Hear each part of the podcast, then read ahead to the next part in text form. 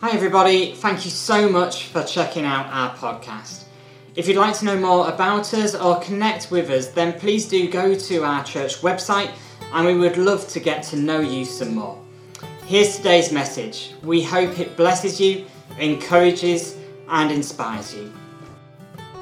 We're going to continue our series looking at money together um, that we've been doing over the last few weeks by looking at smart money.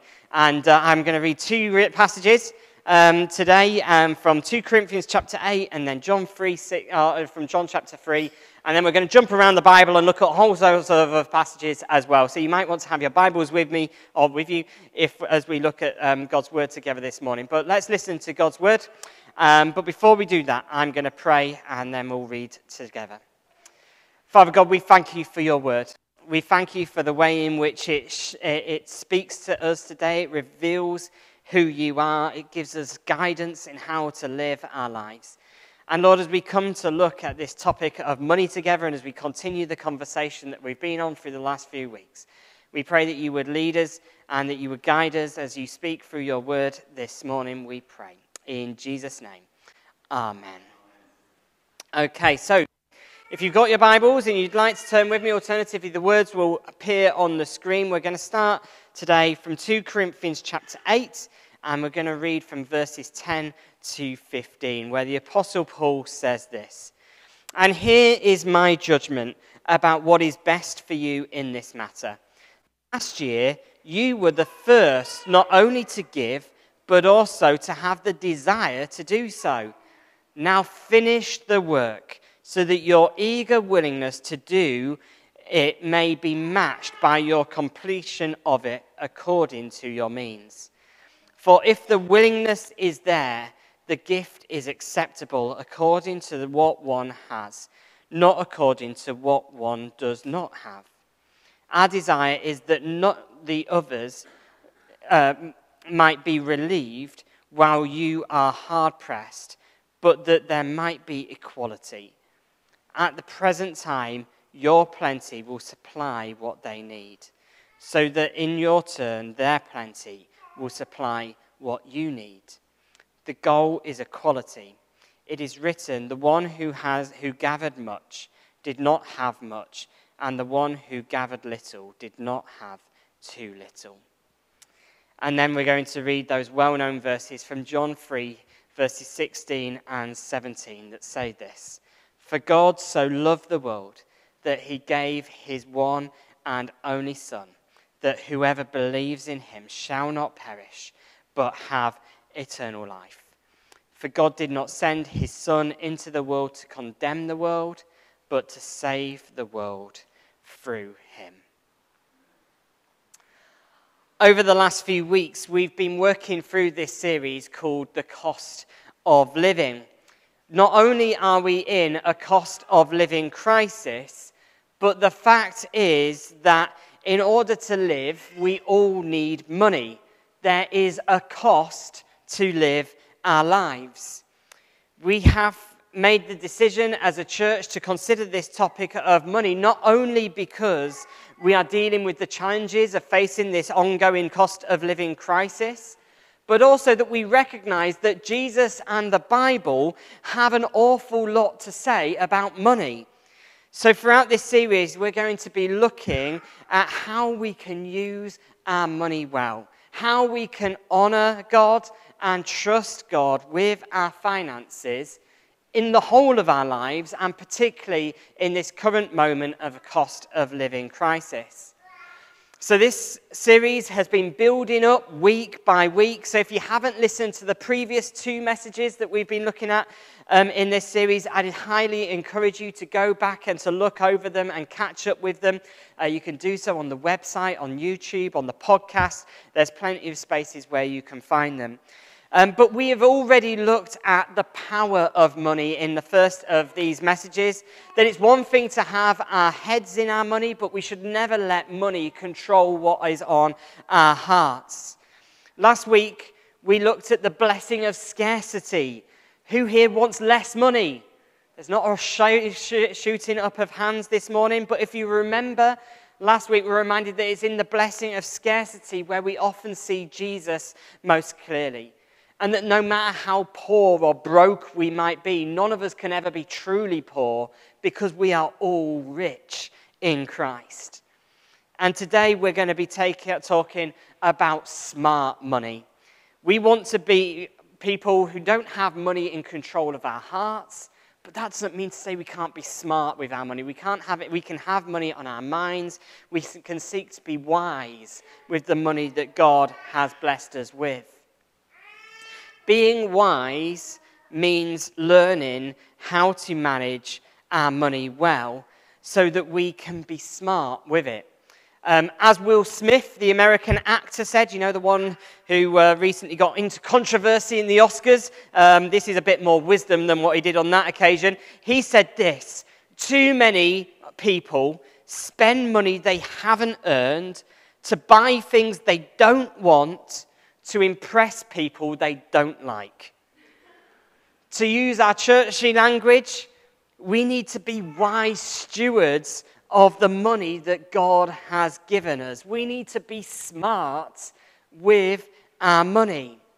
So, today we're going to look at some smart principles of how we can manage our money well. But before we do this, a disclaimer, and that is that I am not a financial expert. I used to be an accountant, so I understand money a little bit, um, but I am by no means an expert. But what I am is a preacher. And it might surprise you that within the Bible, there are some great tips for managing your money. I would even go as far to say that Jesus was the greatest financial advisor the world has ever seen.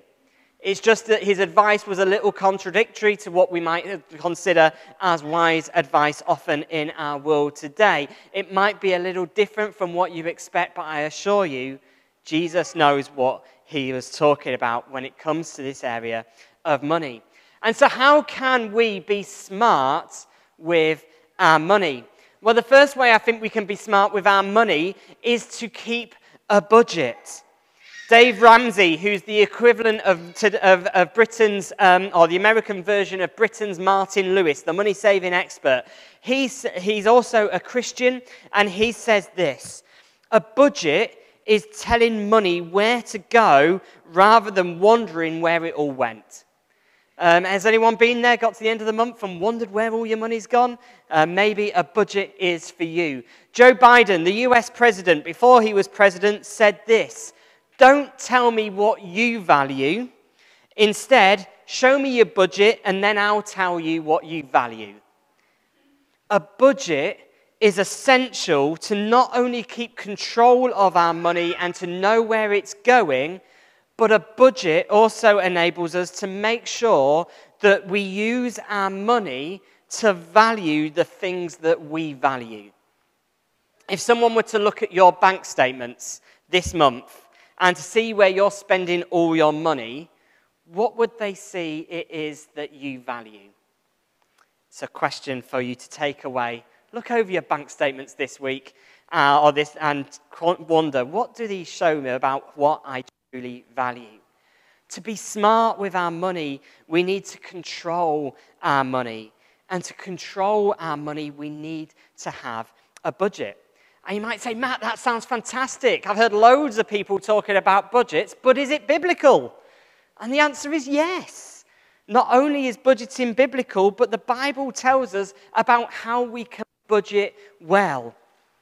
Proverbs 13 tells us that all who are prudent act with knowledge, but fools expose their folly. Budget is about expanding our knowledge, it's developing a plan, it's about wisdom. But how do you budget well? Well, if you've never done a budget before, it's really simple, and there are lots of people far more equipped than me who can help you in budgeting. Um, and if you would like help with a budgeting, I can put you in touch with someone who I spoke to this week who's looking to help people in Cambridge with their budgets. So come and speak to me afterwards if that's you. But ultimately, a budget looks at how much money you've got coming into your life how much money is going out of your life. But the Bible tells us some really helpful things to consider when we're evaluating what our plans are for our money. So, firstly, Jesus tells us that when we budget, we need to listen to those words of Will Smith. Who would have thought that Will Smith and Jesus were on the same page as one another? Uh, but they're not a million miles apart. Jesus recognizes the importance of making sure that we have enough money to pay for all that we want. Uh, listen to this in Luke 14. He says to his disciples, Suppose one of you wants to build a tower. Won't you first sit down and estimate the cost and see if you have enough money to complete it? This is Jesus talking about budgeting, about being wise with our money and supporting this cultural thing of being wise with the resources that we have. Rachel and I usually do a budget once a year or when we've got a change of circumstances in our lives. And the first thing that we do when we sit down to do our budget is we have a huge list of all the things that we need to spend money on. Uh, we list out all the bills that we're going to pay over the next year, how much money we're going to give to the church and to the other charities that we support, how much we're going to spend on food, how much we're going to spend on haircuts and days out and on average random bits that we find on Amazon from time to time that with terrible impulse buys. We, we try and get a budget for what we're going to spend our money on for that year. And then, having listed all our expenses and worked out how much money we're going to need to do all that, we then look at our income. How much money do we need to cover all those costs? How much money is, uh, are we going to get coming into our lives? Now, there have been times in our life where the amount of money we want to spend is greater than the amount of money we've got coming in. And so, when that happens, you have two options. Either you can try and get more money to come in, get a more, work some more hours, or whatever it might be, get a higher paid job, or whatever it might be, or you need to try and cut down your expenses. Maybe just go out once a week rather than seven times a week, or whatever it is that you might do. Where can you save some money?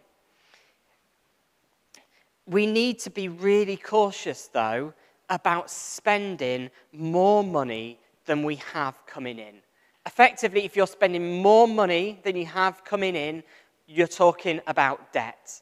And debt is really powerful and it's really dangerous. And if you are setting a budget, Jesus would commend you to make sure that you have more money coming into your life than you have going out of your life. And we'll talk a little bit more about that later on.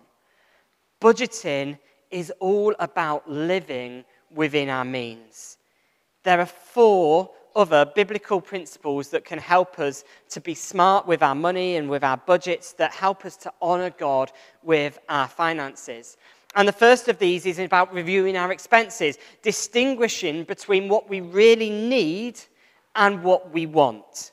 I could give you a whole great big huge list of things that I want, but if I tell you about what we, I really truly need, that list is significantly shorter than I would than, uh, than the things that I want. Jesus said this: If you then, through your evil, know how to give good gifts to your children, how much more will your Father in heaven give good gifts to those who ask for him? God will give you what you need. In fact, God goes further. He said He will give you good gifts, He will give you more than you need. He will give us good gifts, but not everything that we want will be good for us. It's smart to distinguish between what is essential for us and what would be a nice thing to have, between what is good for us and what is not. We should also have a, a, budget, in our budget, a space for saving. We should be intentional about saving. Proverbs, uh, the book of wisdom, tells us this The wise store up choice food and olive oil, but fools gulp theirs down. It is smart to intentionally save and set money aside on a regular basis. A helpful guide to this might be to live, that I've heard said numerous times, is to live on 80% of your income.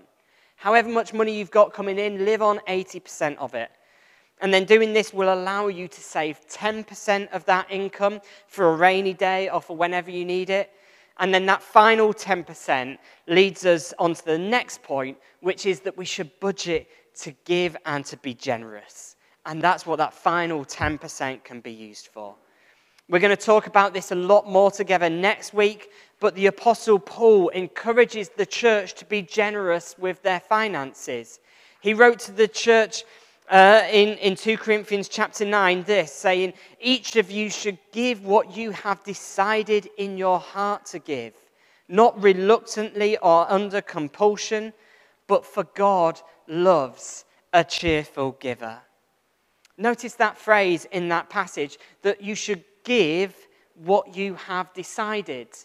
This was a deliberate decision. It was part of their budget. It was the, one of the first expenses that we put into our budget as a family uh, when we're going through our list of expenses and how much money we're going to give away is not how much money we're going to spend on ourselves, but how much money we're going to give away and bless to the, other, uh, to the various organizations and charities that we support. Paul wants us to be deliberately generous with all that God has blessed us with. As we heard Paul say in our first reading this morning from 2 Corinthians chapter 8, here is my judgment about what is best for you in this matter. Last year, you were the first not only to give, but to have the desire to do so.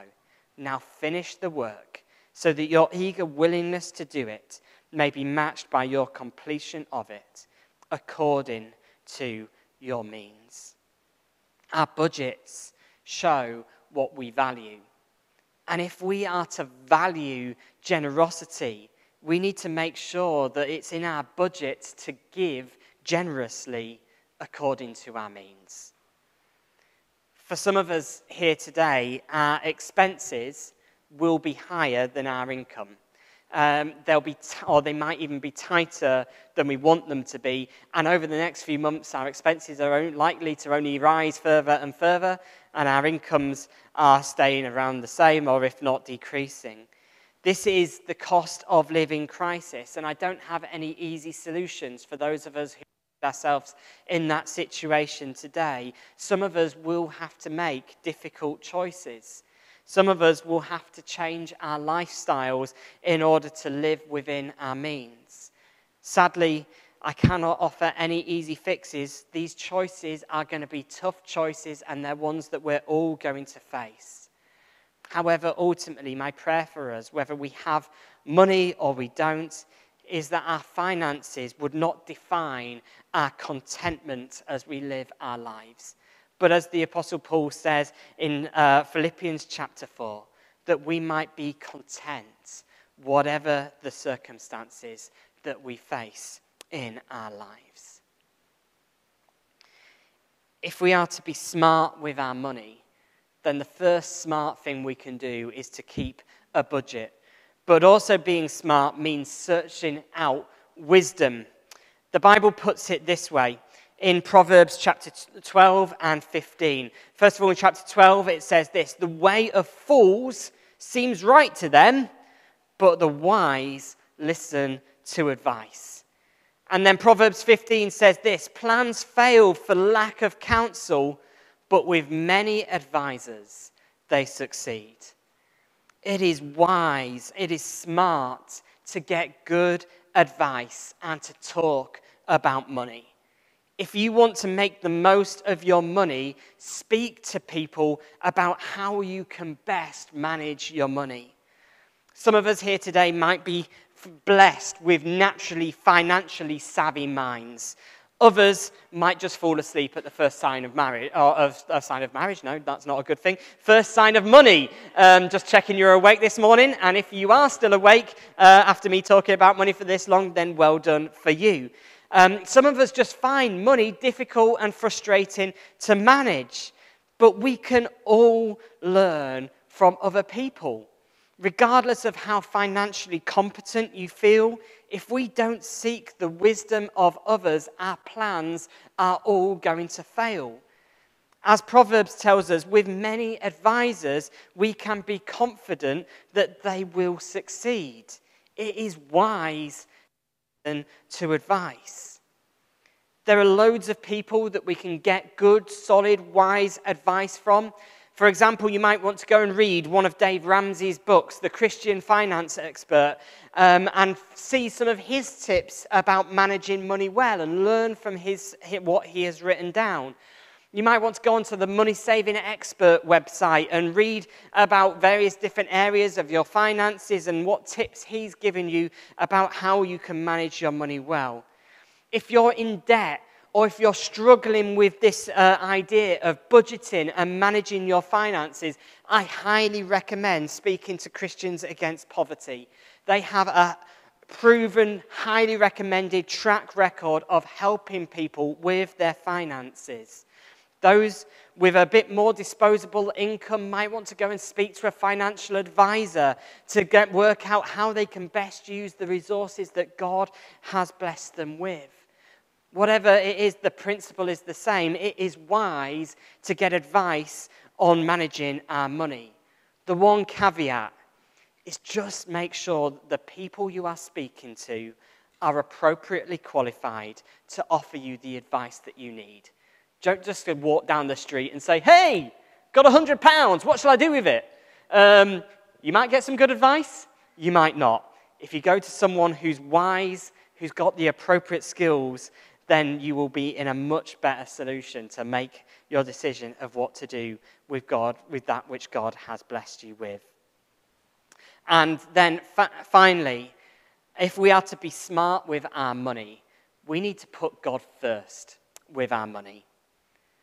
Now, there are three reasons today why I think it's really important that we put God first in our money and why it's smart to do so. Firstly, because where God deserves to be. As, we, as God revealed when He gave the, His people His Ten Commandments, the very first of those commandments was, You shall have no other God but me. I want to be first in your life. There should be nothing before God in our lives. And if this is true of our lives, it also needs to be true of our finances. It should be true of our budgets. There should be nothing before God in our finances. Secondly, it's smart to, to put God first because we can trust Him.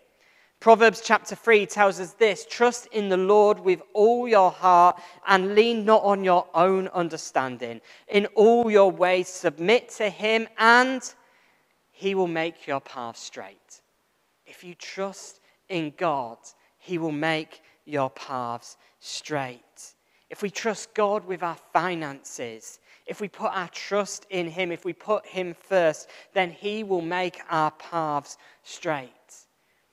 The best way to financial security is not to get more money, but it's to put more trust in Jesus. For when we submit our ways to Him, then He will take care of the rest. And finally, it is smart to put God first in our finances because it's an act of worship. Earlier we read those well-known words from John 3:16 and you might be sitting there scratching your head saying, "Matt, I really don't see how you're going to get to talk about money from God so loved the world that he gave his one and only son that whoever believes in him shall not die but have eternal life." But that's exactly the point. God so loved the world that he gave his one and only Son, that whoever believes in him shall not die, but have eternal life. God loves you so much that he was willing to put you first. Above anything else, he chose you. It was costly for him, it involved sacrifice for him, but he still chose you understanding this truth is pivotal not only to being smart with how we manage our finances, but it's pivotal to being smart with the entirety of our lives. Jesus put you first, He was willing to lay down His life for you. And so, how will you respond? How precious is the love that Jesus has shown to you? And how is that preciousness showing in how you live your life. If Jesus has shown his love for you, if he's that precious to you that he was willing to lay down his life for you, how is that then shown and reflected in the way in which you manage your money? As Joe Biden says, don't tell me what you value. Show me your budget. Show me your money. And that will reveal to me what you truly value. God so loved the world that he gave his one and only Son, that whoever believes in him shall not die, but have eternal life. As he put us first, may we also put him first, not only in our finances, but in every area of our lives, because that is the smart thing to do. Let's pray together. Father God, we praise you. We thank you. We are humbled and we are lost for words at the fact that you put us first for the love that you have shown for us. And Lord, we pray that we would respond to your love by being smart throughout our lives, and particularly as we think about this past or this topic of money, that we would also be smart with our money too. Lord, would you help us to be good, wise stewards of the money that you have blessed us with and to set a budget Help us to be wise in speaking to people about money. Help us to use these practical tips that your, your word reveals to us about how we can use your money, uh, the money you have given to us well. Lord, we're conscious that in this moment there are those here who are really struggling with money. We're conscious of the pressure that many of us might be facing. And Lord, we pray for them and we pray for your wisdom and for your provision in all that they are facing. But above all, Lord, whether we've got little money or whether we've got a plethora of money, Lord, we pray that we would continue to put you first in our lives and in our finances, that we might honor you with our money and with our lives, that we might put our trust in you, knowing that as we do so, you will never let us down. In Jesus' name we pray. Amen.